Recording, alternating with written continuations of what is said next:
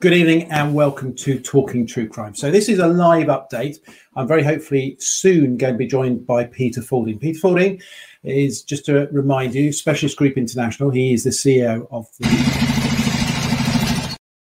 They go up and down the country, work with police forces. Let me be very clear about Peter. Peter is a friend of mine. I've known Peter for a very long time. And in fact, I was with him uh, only last week, last Thursday, at the launch of his book. He's come under a lot of criticism, wrongly so. Peter devotes his life to help people. I've worked with Peter on a number of investigations now, and on each and every occasion, Peter has been utterly professional, devoted himself with total sympathy to the families, and very often at no cost. Uh, the he covers the cost himself. He has a permanent team on standby, working with police forces up and down the country, and the criticism that's being given to him is utterly unfair. This is a man who's not, uh, you know, he's not a television presenter. He's not there to give interviews. What he has tried to do is to support the family. He's gone up there to help the family at their request and worked very closely with the police. He is one of the best. He's got all the equipment, uh, far better equipment than the police have, have, and that's just simply because of resources uh, and the commitment that the police have put to particularly underwater searching over the, the last you know, decade. Really, most police forces no longer have an underwater search facility, but he provides that. And up and down the country, he provides, predominantly in the south of England, but he provides that to police forces when they call him in to recover bodies from the water. So that criticism is unduly, it's unfair, and it's without any any foundation at all. Peter has found himself under the spotlight, uh, run understandably so. You know, he's gone up to a massive story, and of course, he's going to be asked questions. But those people have been critical of him I'd ask you to stand back and say, what have you done to help? Peter has put himself on the line. He's gone out there with his team at his own cost, and his office, his people that work for him here are brilliant. You know, they're mainly all ex-military, but they're fantastic. So let's just get that very clear. Anybody wants to criticize Peter, then I think it's utterly unfair. He's doing all he can to try and support the family using his expertise. Let's move on. So the current situation with the police, from a press conference they gave yesterday from Superintendent Riley, who is the face of the investigation, we know that it's being led by a senior investigating officer. And for those people that don't understand, so that's an officer who's been through the uh, senior investigating officer's course to deal with critical incidents, murders, uh, and will come from a detective background. So they are leading it. They're not the face of it, but they are leading it and they are directing where those inquiries come from. And they'll be running daily policy books looking at all those avenues. So those people are suggesting it, it isn't being looked at by detectives and CID are wrong. They are all over this. But Superintendent Riley is the face of it. And more often now, police forces do bring a face to front the media because it's a big it's a big job. It's a you know it's a high profile job, but also you have to be in a way part of the inquiry, but also detached from it, so that you you know you're in a position where you can give information, but obviously not all of the information because there'll be information that needs to be kept back. So Superintendent Riley is the face of it. She gave a press conference yesterday. Let's listen to the first point that she made, which was very clearly to say that they believe that she has fallen in the water and that it isn't a suspicious investigation.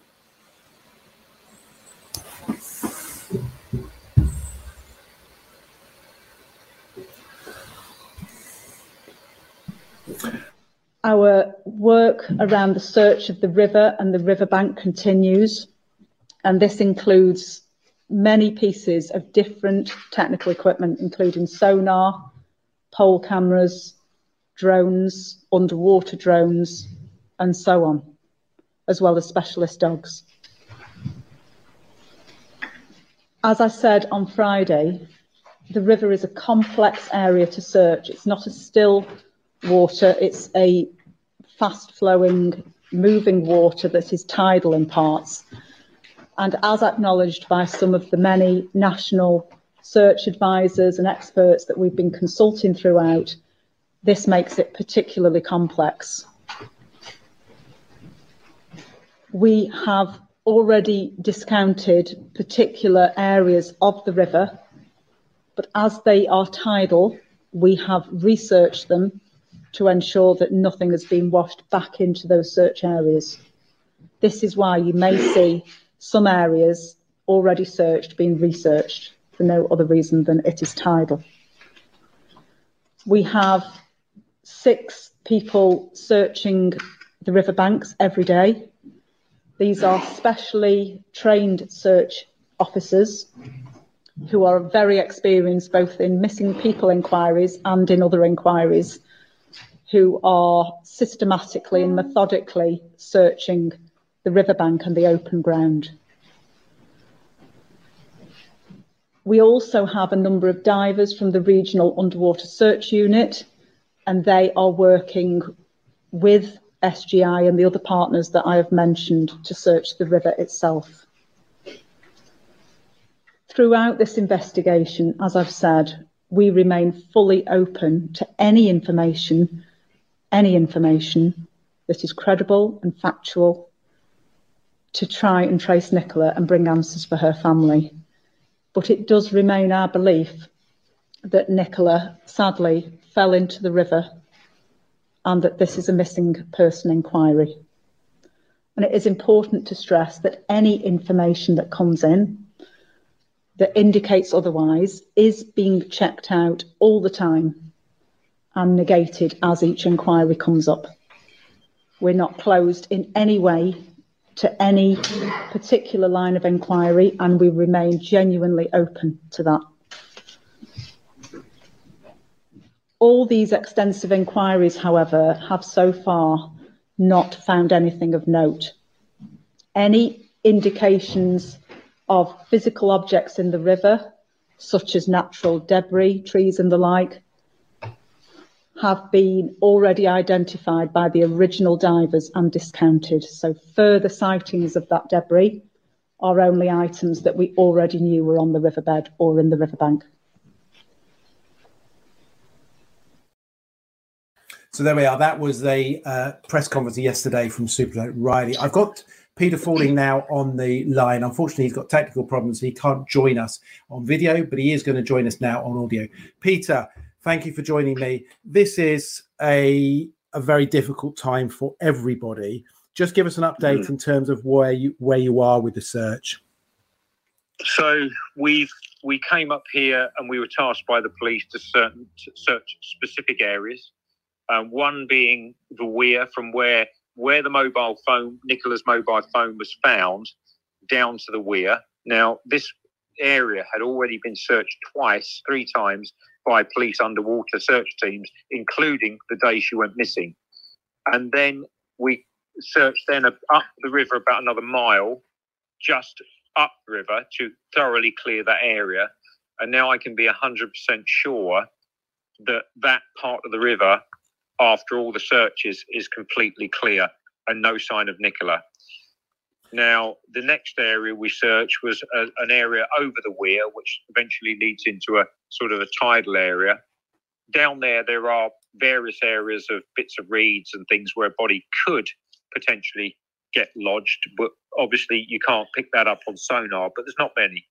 Um, so I'm quite happy that that area has been cleared as well further down from that bridge, that is now the police are searching that. We that is not our area to search. So we've come up to search, and we've done everything we were tasked with thoroughly. And my team and I worked extremely hard um, for this family. And I'm happy that Nicola is not in the part of the river that we have searched. Brilliant, Peter. The just where the weir is, and, and we've seen pictures mm. of that weir. Just beyond that, it looks like there's what pebbles or stones, and and looking at yeah. it, it seemed to be quite difficult how a body could progress beyond that. Yeah, well, the the river was a bit higher on the day. It was about a foot higher than it is now, Mark. Um, slightly higher, and on the day it was flowing over the weir. So there is a remote possibility, but I would say a big but here. I, I threw a stick in the river today at the corner, large stick, and although the river's not quite as high as it was on the day, the stick sort of done a circle as you expect on a corner, and it went slightly upstream and it hovered around that area for 20 minutes, and it didn't move in 20 minutes. I actually videoed it.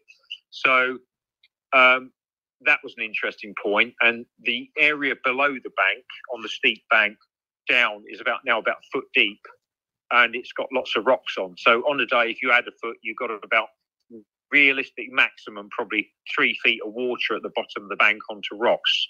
So that's that's obviously Nicola. If she had fallen in there, she would have hit rocks, or she would have slid down and st- stood on rocks. Um, so there was somewhere to purchase. Yeah.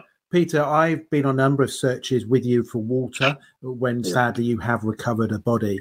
Um, one of the things, obviously, when someone goes into the water, is that once they've obviously drowned, that they will sink to the bottom initially and then they will come up. Just explain that to me. Yeah, well, they, generally once they once they do drown, they usually go to the bottom and they stay on the bottom mark for a number of days, and they literally drag along the bottom and be graphic about that. Their knuckles are often worn where they they curl up and they just drag along the bottom in in a faster moving current. But most of the drownings we deal with each summer, we find them um, after one or two days, depends when we get called, because we find them quickly once we arrive um, are generally in the same place they went down. Now, when we recovered poor Ellis Downs in, in Oxfordshire, they searched for him for three days and there was no sign. They used sonar, they used everything, fire brigade cameras, the lot. I was then, we then arrived and I used the sonar and he was actually where he went down in the first place. He hadn't moved. So, and that was after three, three and a half days.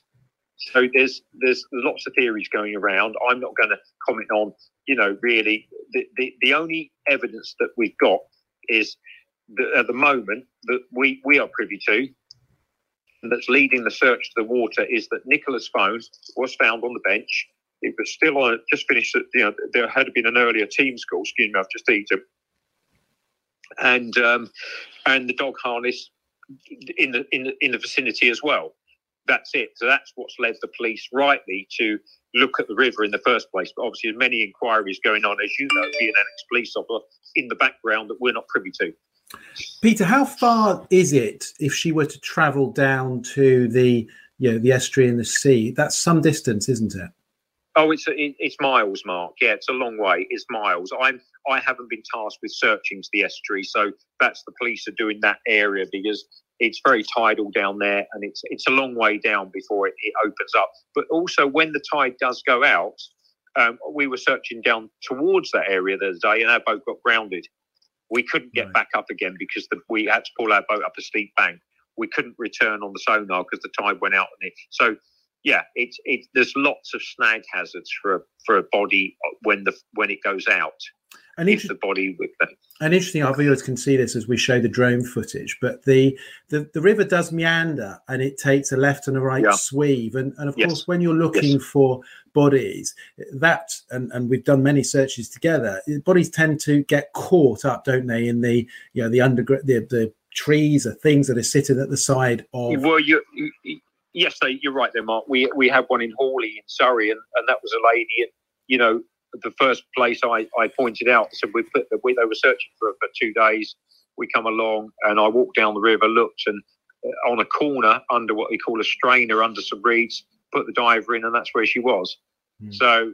You, you you get an indication, you know, with experience of where people are likely to go. And yeah, you're right. There's lots of meandering parts of the river there's you know there's very few trees and things in this river it's not too bad it's quite it's reasonably clean there's a few snag hazards um, and reeds and things and that's another problem when people get lodged in reeds but with a with a heavy current they will be moved out generally on a, on a flooding tide Peter, you've been in contact with the family. In fact, it's the family that very much asked you to come up, and, and you were very, Yeah. you very kindly offered your services and your your troops' services.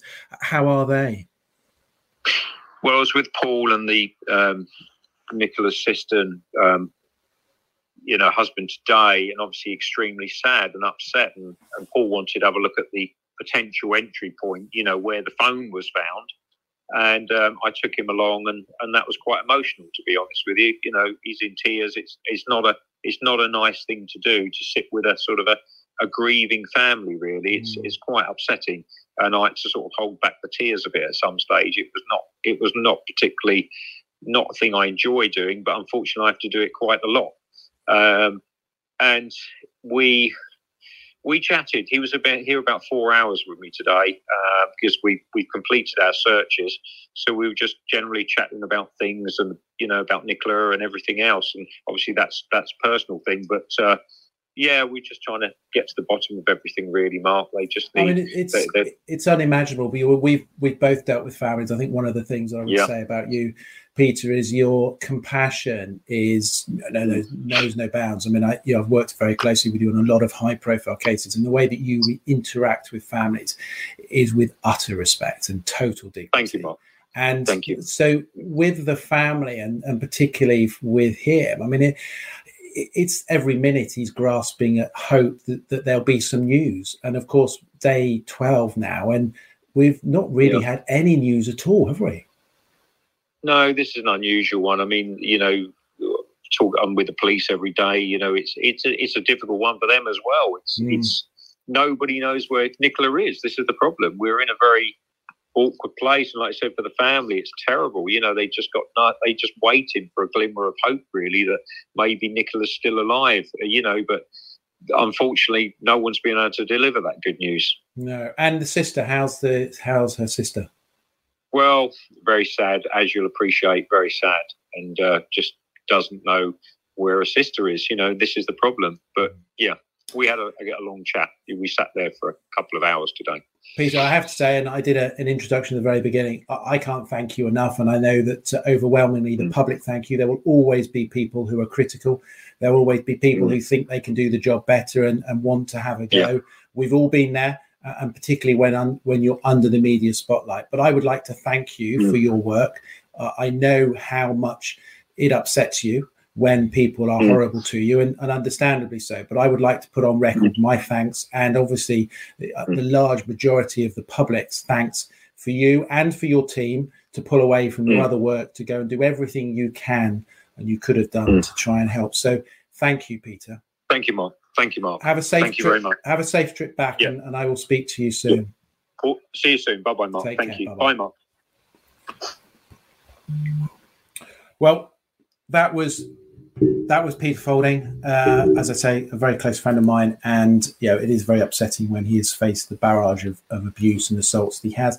But a very informative uh, conversation. Now, obviously, he's been with the family over the last few days. He spent time with the partner today, and you know, they've obviously spoken in some detail with regards to the possibilities of what could and couldn't happen uh, and also spent time with the sister. It's an unimaginable time for them. I've sadly spent so much time with family members who have been through such grief, uh, and you know every hour they cling to hope.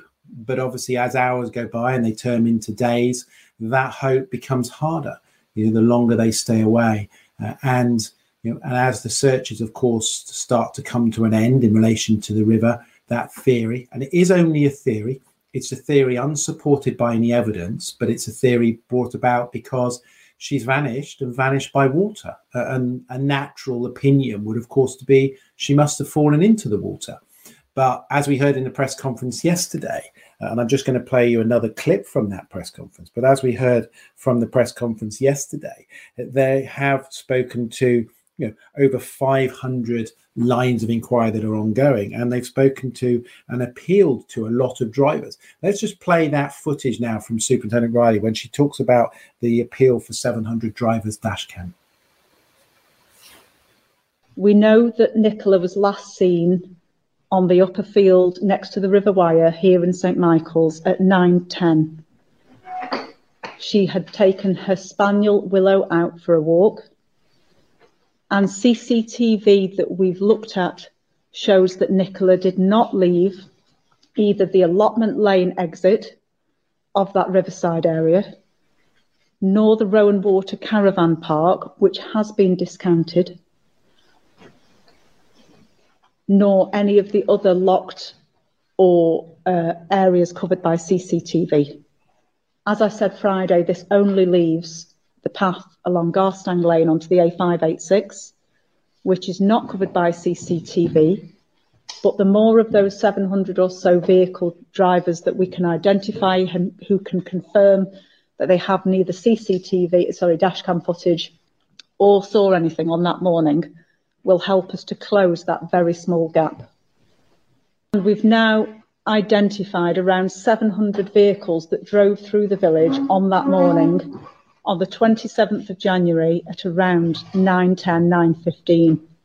And we're in the process of speaking to all of those drivers to try and find out if they have any dash cam footage, what they saw on that day, or anything else that may be of value to the police inquiry. But a number of vehicles have already submitted dash cam footage.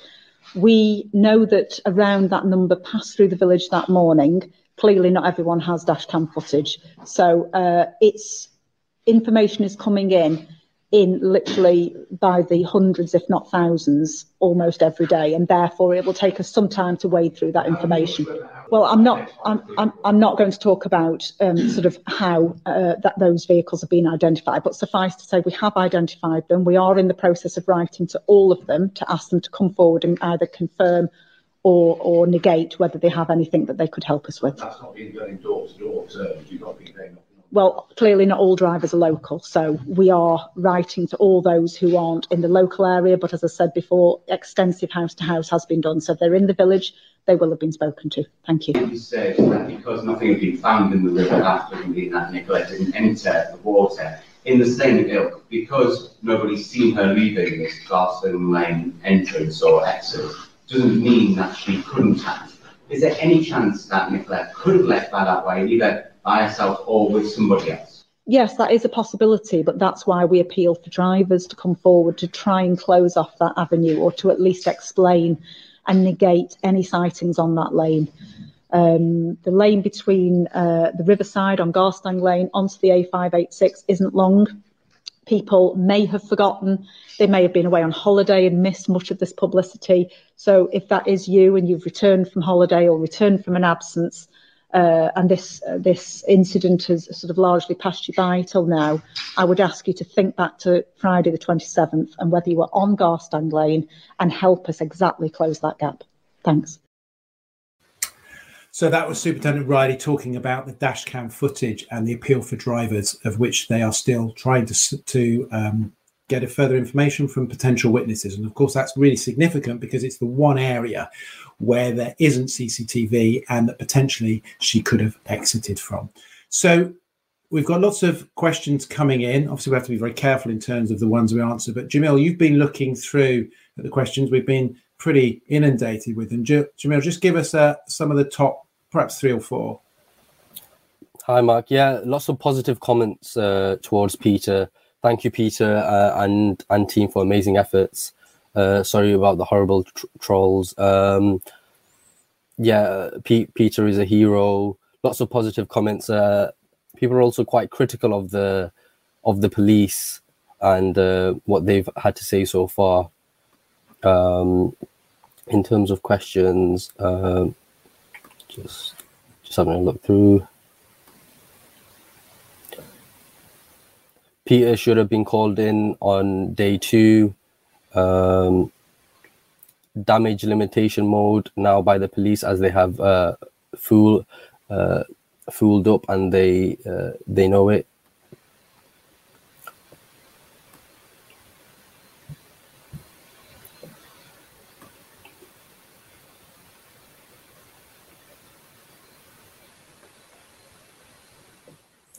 Okay, so uh, um, I mean, I think one question from the one fa- Facebook: uh, Do you think now that the police will be pursuing strong lines other than that uh, of the river?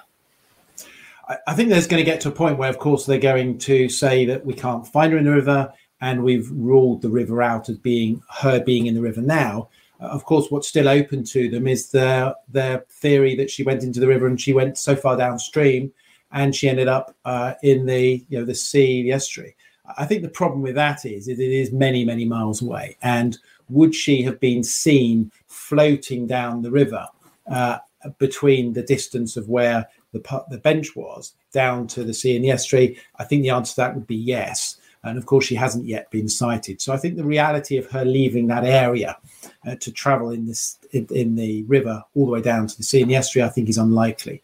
So if she isn't within the proximity of the area that's been searched, and she isn't in the area that's been searched by uh, Peter and his team, There are still areas ongoing. The police have been very clear today to say that this search in the water is not completed. So they are still continuing that. And of course, they may well have searched downstream, and we know they have. But what about upstream? And, and I've raised this as an issue yesterday that potentially, of course, the mobile phone on the bench could have been put there by a walker, could have simply been picked it up. I've dealt with cases before where you know an, an item, a rucksack, has been really significant because it's belonged to the victim, but it's been moved. Uh, and it was a you know it was I'll put the police off because they thought well why is it here but actually the reality is it's been picked up by a member of the public and innocently put onto you know a, a bench or a, a wall uh, and this may well be what had happened with the mobile phone of course we don't know that uh, whilst it's an important location, I think one's also got to be very open and potentially consider the possibility that she could have gone into the water further upstream. You know, that 10 minutes of window of opportunity, which the police say they, she's unaccounted for, you can travel some distance on foot in 10 minutes. So that could take her quite some way upstream. Uh, but so they will be searching that. What they need to do, obviously, is eliminate it in its entirety that she isn't in that water. And they're doing that obviously through their own sonar equipment. It's not as good as Pete's. I can tell you that because I've worked with police forces who have different sonar equipment. It's not as good as Pete's, but it will do a similar job, uh, but not as quick and not as effectively. Uh, and of course, their own frog team, their own search uh, divers. And their search divers we know were in that water in the uh, very early days on day one. The area by the bench the police put divers in there but she wasn't in there. So i think as days go by and we're now you know so well into you know, the second week we're in a position now where we are that the, her likelihood of being in the water is diminishing as days go by. But then, of course, what's the other options? Well, there only only are two other options, and that is that she left of her own free will. She something happened in her life. You know, people do go missing. People do go missing. They leave their families uh, and move on because something critical has happened in their life, or they've reached a point in their life where they need some time away. Um, and I've known people who have left partners, left children, left jobs and houses and, and moved. Um, that is one possibility. There's no evidence to support that at all. And of course, the other option is a third party involvement in a you know in a sinister way. But again, no evidence to support that. But all three have to be on the table. And I say that because there is also no evidence to support that she's gone in the water. It might be a positive theory in so much as she's there, water's there, vanished. But in reality, if you look at evidence based uh, investigation, all three have to still be on the table because there is nothing to give evidence to point to one way or the other. Um, and I, you know, there are crimes out there that get co- committed that there isn't any evidence for for a long time. They just simply vanish, and it does happen. You know, it gets harder and harder. But hopefully, over the forthcoming days, we've heard that the police have had you know, have got over 500 lines of inquiry that are currently being pursued by their detectives uh, and officers. So that's an extensive amount of inquiries that are still being pursued. And of course, the public are crucial in this case. The public give us information in terms of what's coming, you know, coming down the line and being reported upon. But what's the impact on the family, the family and friends? Massive. We heard from Peter, who was telling us the impact on the partner and the impact on um, Nicola's sister. He has spent time with them over the last few days.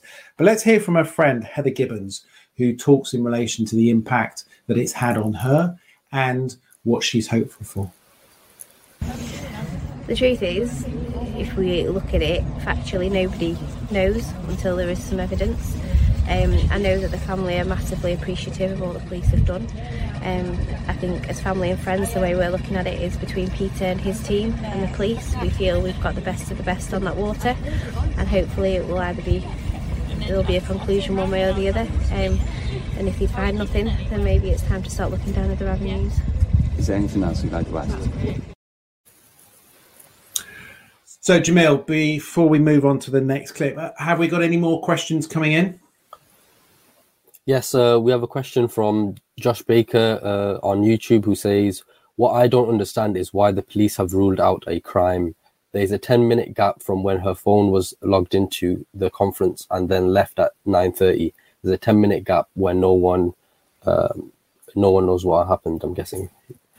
Yeah, I think it would. I think it'd be wrong to say the police have ruled out uh, crime as a potential. What they're saying is that they believe she's walked in, gone into the water. Uh, they are saying that there's no evidence to support the third party involvement. But the very fact that this is being looked into by detectives, there's a senior investigating officer overseeing this. She's the face of the media. She's not leading this investigation. It's being led by a senior investigating officer. And she herself has been very clear. And let's look at that clip from the press conference yesterday where she talks about criminal lines are still being looked into. As I said before, we will not be conducting all elements of the investigation in the public eye. You would not expect us to. That would not be the normal uh, way things are done anyway. But I would like to reassure the community that nothing in this inv- investigation so far, it has been checked out. If it's come into it suggesting crime, it has been checked out and discounted. So every single potential third party line of inquiry, any potential suspicious or criminal element has been looked at and discounted. Now, people who observe and make comment on it in the media, um, even if they have experience of policing, clearly are not in the inquiry team and will not be privy to all of that.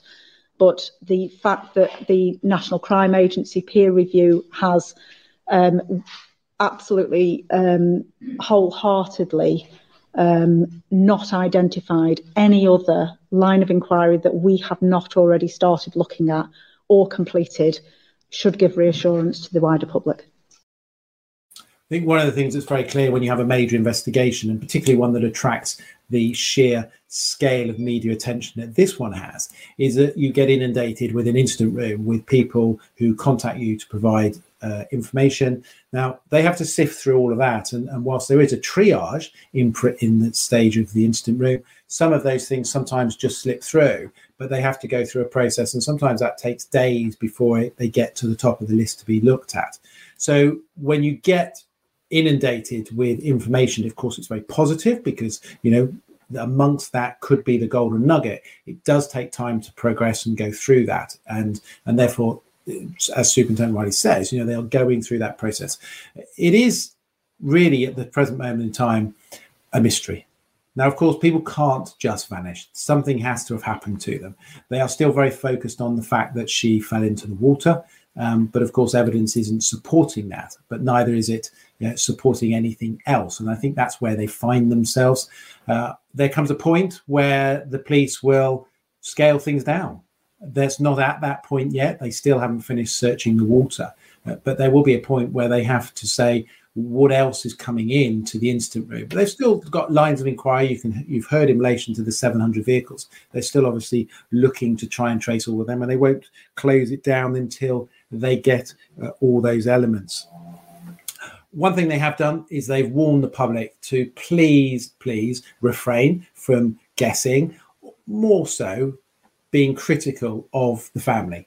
You know, guesses are fine. You know, the Miss Marples out there, the you know, the hypotheses. Indeed, they come up with hypotheses. That's those are fine, but it's when you start accusing other people, suggesting other people, that of course is very harmful. And what we do know, of course, in relation to these investigations, is the family watch the media the family will read the newspapers. They'll be following the stories as they come forward uh, in all the broadcasts. So it's really important. We're very sensitive in terms of how, how we deal with that and sensitive in terms of how we report that.